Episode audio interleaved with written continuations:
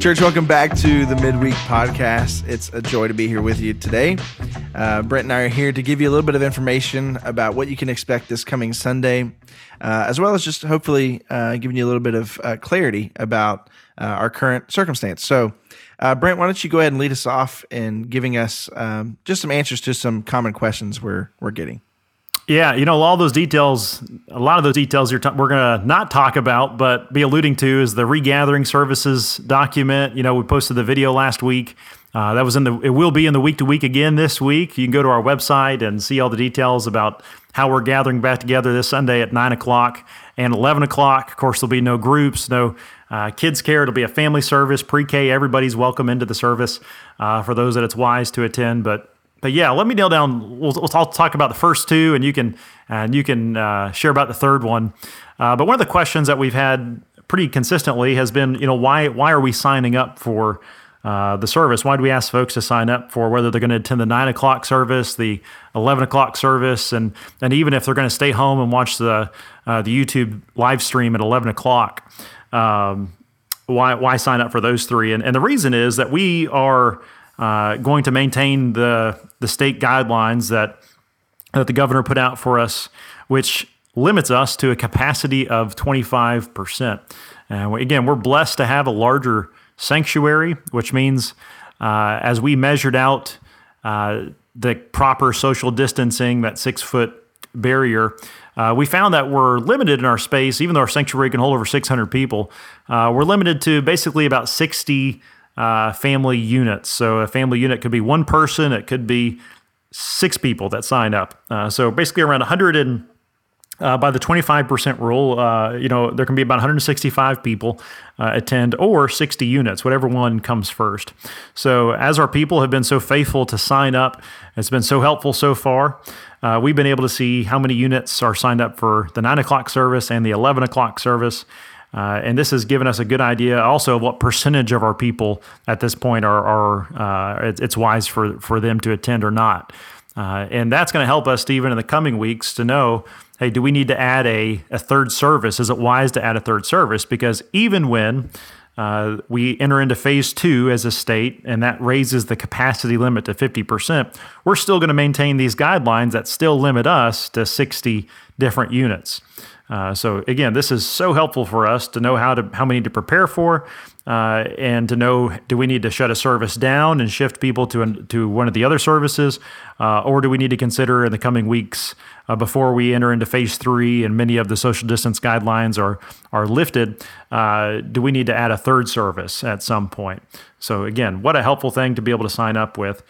Uh, and then the second thing that a question we've had is about face masks. Uh, and one of the recommendations we had that we want to uh, apply and be above reproach in is to to ask you to wear a face mask. That's simply something that covers your nose and your and your mouth. Uh, and you can wear that, and you're supposed to wear that. We're supposed to wear those into the sanctuary. So so from basically from your car when you get out of your car. Uh, all the way into your seat. If you would wear that, you're, when you get to your seat, you're not moving around any longer. You can you can take that off uh, if you desire. Uh, and then after the end of the service, uh, we'll we'll put our masks back on and uh, and take off, and that will allow, especially at the nine o'clock service, that will allow time for our uh, trained cleaning team uh, to be able to clean up between and, and wipe down the sanctuary. Even though we do want to point out as a reminder, the nine o'clock service uh, you'll see bulletins set out in all the odd rows. That's the not the not the peculiar rows, but the first, that third, fifth, seventh row, all the way on back. And uh, and then in the eleven o'clock service, everybody will sit. You'll see bulletins in the even rows, uh, two, four, six, back from front to back. That way, nobody, even though there's two different services, nobody will be sitting in in that spot that you're sitting in on Sunday, except for yourself. Uh, but but anyway, uh, so that's something that's good to keep in mind. Uh, and with our masks that we wear, uh, if you happen to get there and forget that day, you know we'll have uh, you know twenty or so masks at each of the foyer entrances in, so you'll be able to put a mask on. And of course, we're not going to ask for those masks back. Congratulations, that's your mask now. Uh, you can uh, uh, wash it and bring it with you the next Sunday. That's that's that's your mask now. And uh, we'll exit. Of course, we'll exit uh, out the front exits. We'll have one designated entrance, one designated exit. That's another one of those requirements that we're following. But Stephen, can you tell us a little bit about uh, what we're going to do later this week? What you're going to put out for us to give us maybe a better visual of what to expect this Sunday?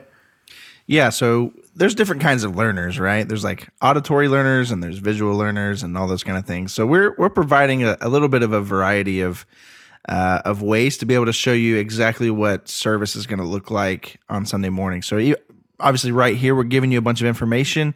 It's a lot to take in, so we're going to give you a visual as well. So we're going to record a video. Uh, we'll put out a video on uh, sometime on Thursday. Um, it's going to give you kind of what it looks like to come to worship on Sunday morning, uh, if you choose to do so. So um, so be looking for that. It'll give you a good just kind of walk through and some examples of what not to do and some examples mm. of, of what to do. Um, and uh, so so please be looking for that. That'll be an opportunity for you to just kind of put it in in perspective of what it'll actually look like. Because um, right now we're just giving you a bunch of information. It may be hard for you to picture, so uh, we'll give you that as well.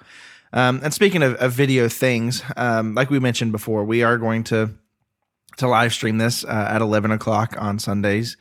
Um, we are figuring out the technology for that right now and, and working out ways that you'll be able to, to participate in that way if you think that that's the wisest choice for you, and, and it very well may be. Um, and so we do want you to be able to engage with that um, this way. And so, like like we've already encouraged you, please go ahead and sign up and let us know if you want to attend that way and, and participate that way. Um, we want to be able to, to serve you well in that capacity. So um, that'll be streaming to Facebook and to YouTube as well, mm. um, both live, both at the same time. And so um, be looking for notifications for that. If you can, probably the best way for you to to get a hold of that. Obviously, we're gonna we're gonna send that out to you on Sunday morning and and um, and give you ways to to click on a link and be there. Um, but you can also subscribe to our YouTube channel um, hit the little bell. That way, you get a notification uh, when we go live. It'll just pop up, and you can you can click on it and go. Um, same for Facebook. Just make sure you're following us, and you should get a notification that we're we've gone live. So look for those things on Sunday morning at eleven. So um, speaking of Sunday, um, we are um, continuing through John, and so um, Brent, if you could uh, maybe just give us a little bit of, of info about where we're going to be and, and why we're there. Yeah, so we're going to be uh, picking back up in John chapter 8, verse 12. And a matter of fact, if somebody has their Bible around them, and if not, that's all right. When you get to a Bible, you'll be able to, to read at the bottom of your Bible a little note on why we're skipping over John chapter 7, verse 53 through 811. And this is just, uh, you know, the Bible I have in front of me right here. As you read the bottom, you'll see a little uh, a little note uh, right at the end of verse 52.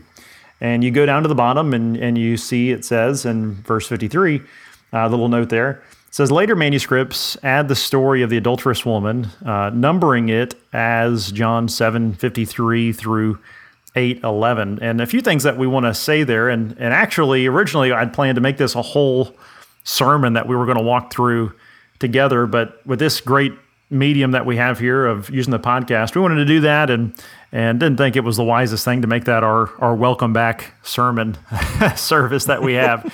uh, and uh, so a few things that I want to definitely make sure are important to understand there is our scripture scripture is God breathed and it has been faithfully preserved. And the way that God has preserved his word uh, is is truly beautiful. And the wealth of manuscripts that we have uh, and just like I read there from uh, the Bible, the uh, English Bible I had in front of me, uh, it, it gave that information. There's no conspiracy theory going on here. Uh, all mm-hmm. the information is right there in front of us. And what I do want to do is just spend a few minutes on giving some reasons why we don't hold what you know what's commonly called the pericope de adulterae, the this this statement of this woman caught in adultery. Uh, and I want to give a long story short at first. You know, John tells us later on in John that many more things have happened, um, but uh, that then are recorded. And we can say from with great confidence from our earliest Greek manuscripts, so God has preserved His word as scripture and as the Christian witness spread out. uh, through just a wealth of manuscripts, manuscript evidence. These are uh, Greek manuscripts. There's just a wealth of different, uh, you know, early writings that were given, copies of the scriptures. And in those, there's these things called variants. There's some different readings, perhaps ascribed. Uh, and just like us, if you write something down, you'll you may get a, a, little word misspelled here or there. But a couple things that are important to understand is that doesn't change the the real meaning of the text, and in the sense that most of what we have, it's because we have such a wealth of manuscripts. We have a wealth of evidence. Uh, nobody could come along and and change, uh, you know, everything. They can't get your hands on all the manuscripts there. So this whole science of textual criticism looks back and wants to ask the question: What did the originals say? They call them the autographs. What did they say? Uh, what was written in those? And uh, what we can say with great confidence is is that this little portion, you know, the ending of of Mark. Uh, so Mark chapter sixteen, the very uh, uh, the very ending of Mark.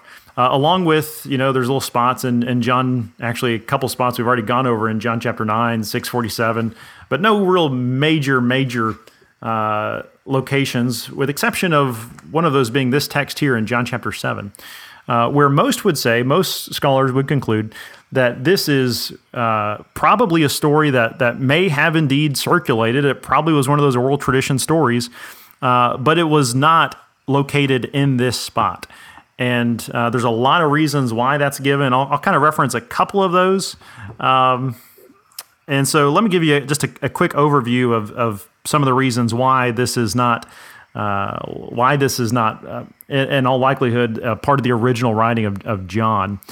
Uh, one of the first reasons is well because the earliest manuscripts don't include this; they, they don't they don't have it in there, and to show that this isn't just something that's not some academic component. I have in front of me when I was in seminary uh, a little over a decade ago. They had uh, what they called the Nestle-Aland uh, 27th edition at that time, and at the bottom of that is called just a textual apparatus, and uh, and that just means that they looked, and as they look through the thousands, you know, approaching 6,000 Greek manuscripts at this time, because of all the mass uh, discoveries that have happened in the last 150 or so years, uh, about every, I don't know, five or 10 years, they'll come out with a new edition. So you have a couple major players in this the United Bible Societies, the Nestle-Aland uh, group. And they'll look at look at any new discoveries, and they'll look at those ranging from where they were discovered, when they were discovered, uh, and they'll try to give a grade to you know how confident they are and and any variants that are given. So part of it is think about how many manuscripts there are. We're talking about if you were to put them all side by side, over two million pages of manuscripts to look at. That's a lot. And in those, any variant that would be found in the uh, 5,700 or 6,000 ish Greek manuscripts that there are, any variation that is there, that would count as a textual variant. Um, and so this text here that we have in John chapter, uh, listed in John chapter 7, verse 53 uh, through 811, is not located in, in any of the earliest manuscripts. And so even the later manuscripts, most of those, many of those also leave it out. And others record this story. Um, so some different ones that are found in a uh, Family 13, uh, they're located actually in different sections of the Bible. So uh, one puts it after Luke 21 38. Um, another after John 7 36. So it's kind of like a story that's missing a text. It's missing a location where uh, it was it was inserted at different spots. We're talking hundreds of years later. So again, the story. Uh, when we read the story, and I'd encourage you this week to read this text and, and note a couple things. Number one, there's no theology in this text that is not found anywhere else. Mm-hmm. Uh, and but number two, I'd like for you to read verse 52 and then pick it back up in verse 12, and you can kind of see a natural component of how you can you just reading it. The story is largely kind of breaks up the narrative. It breaks up the story that's already going on with Jesus' ministry in Jerusalem. So I'll, I'll just read that for us. John chapter 7, verse, uh, verse 51, uh, or 50, uh, verse 50. Uh, Nicodemus, uh, he who came to him before being one of them, uh, said to them, that's the, the Sanhedrin, the, the Jewish leaders, his fellow Jewish leaders, he says, Our law does not judge a man unless it's, it first hears from him and knows what he is doing, does it? And they answered him, You are not also from Galilee, are you? Search and see that no prophet arises out of Galilee. And now jump down to verse 12 of chapter 8. Then Jesus spoke to them, saying, I am the light of the world. He who follows me will not walk in the darkness, but will have the light of life. So the Pharisees said to him, You are testifying about yourself. And, and it continues on. So uh, this is where most would say, and even the grammar in here is a little different than the rest of what we have in the Gospel of John, where we can say with good confidence, you know, this is a, a great story, and it may indeed be something that actually happened. And it sounds very uh, very much like the rest of what we read about Jesus and his interactions, right? Mm-hmm. Uh, but we can say with pretty good confidence this was not in the autographs. Now, with that, let's put a pin in that because if somebody's reading, maybe uh, there's some conspiracy theorists around there. And when I reference the the textual apparatus that was in that that Greek, you don't even have to know Greek to be able to take a couple hours and figure out how a textual apparatus works and where they grade it, where the manuscripts are found, all those types of things. And you can be able to read it uh, to find out if you want to see, okay, this is where this is found. All this is open source information uh, that anybody can pretty well find. But with that being said, without going into too many details, uh, there's some that kind of have a conspiracy theorist type view. Uh, and would say, you know what, the, the newer translations that are here, newer meaning uh, in the last 400 years uh, since the King James Version, uh, they would look and say they would compare the King James that may have a story like this or a text from First John or any others and say, look, they the newer translations there's are taking out this, they're taking from the Bible, they're removing from it.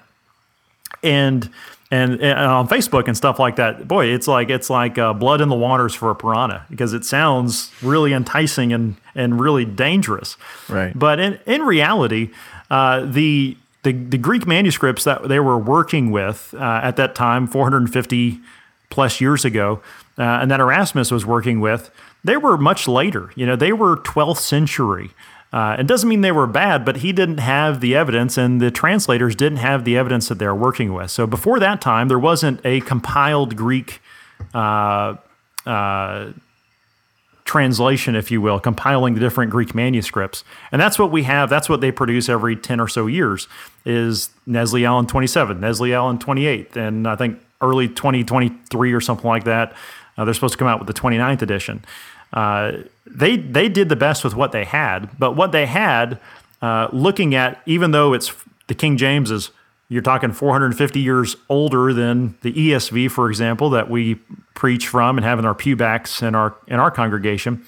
Uh, even though that that King James is 450 years older than the ESV, uh, many of the Greek, uh, much of the Greek that they were working with is actually, in many cases, you know, eight, nine hundred years uh, or several hundred years at the very least. Uh, n- newer, uh, the ESV is, is working for, with documents and manuscripts that are much older than what the King James translators actually had. Uh, and so that's why we that's why we can say with confidence, yeah, these this story that is in the King James, though beneficial, was probably not a, was was not a part of the autographs. Uh, and therefore, we're not going to preach that text as scripture. Uh, we're going to go on to the next text. We'd encourage people to, to read that story if they like, uh, and it's a beneficial, it's a great story, and it and it very likely it maybe did happen. Uh, but we can say with confidence it wasn't a part of the autographs of John. It's not in the earliest uh, uh manuscripts. It's also not in the earliest lectionaries, the the church structure by which they uh, studied and recorded their services. People aren't commenting on this text like they're commenting on everything else in the Gospel of John. It's because it, because it really wasn't there at this spot. So, again, this shouldn't shake our faith at all. Actually, actually, it should do the opposite. It should affirm us because, you know, the vast majority of these variants, even between a King James and a, and a New American Standard Bible, they don't change. They don't change meanings, and most of them don't deal with uh, any kind of theological issues. Uh, but our goal is to want to know what is God's what was God's word, and and we want to understand it, apply it, and preach it forth. So as a church like ours that prizes being devoted to the word. Uh, and expounding on scripture verse by verse. That's why we're picking up this week in verse 12 rather than 753. Well, it's incredibly helpful. I mean, I know, um, you know, that would probably raise a question for a lot of people. And so to actually take time to address that, I think is is great. So thanks, Brent, for for explaining that for us and helping us to see that. So Yeah, and you know, a couple of reasons. There's a lot of great resources out there that you can read if this if this interests you at all. Uh, and this is a hard topic to talk through, probably just by listening to it. Uh, there's a lot yeah. of great resources. Daniel Wallace at, at, at Dallas Theological Seminary, he is brilliant. His web, so personal website's got a lot of great uh, articles on this. Uh, as well. But two books I'd recommend if, if this is something you're like, you know what, I want to know more about that. Uh, Dr. James White has a book called The King James Only Controversy. Uh, Can You Trust Modern Translations is the full title. It's it's a really helpful, very objective and clear book, and talks about uh, getting more kind of into the the details of this thing called the Textus Receptus and the majority text um, that they're working from. It's a great, very helpful resource, and it's it's written for uh, people to get their hands on without too much background. Another one is called the. Uh, this is a newer work. Uh, it's called the, An Introduction to the Greek New Testament. Uh, it's produced by Tyndale House. This came out, I don't know, a year or two ago. It's really, it's a shorter book, but it gives just a general overview to the process of textual transmission. That is, is, is I really recommend. It's a very, very helpful uh, primer on this subject. So those are two resources I would encourage our people, uh, if, if this subject really interests them, to, to pick up and, and check out. But God's word is trustworthy, uh, and boy, it's worth building our life upon. Yeah, definitely. Well, church, uh, this Sunday uh, is exciting and interesting and, and different for us, but we do encourage you to continue to press in uh, as we have been. And you all have been really incredibly faithful uh, through this trying season. Uh, but the Lord has been faithful as well. He always is faithful and good to us. So, uh, so we'll see you either online or in person on Sunday, and we're really looking forward to it.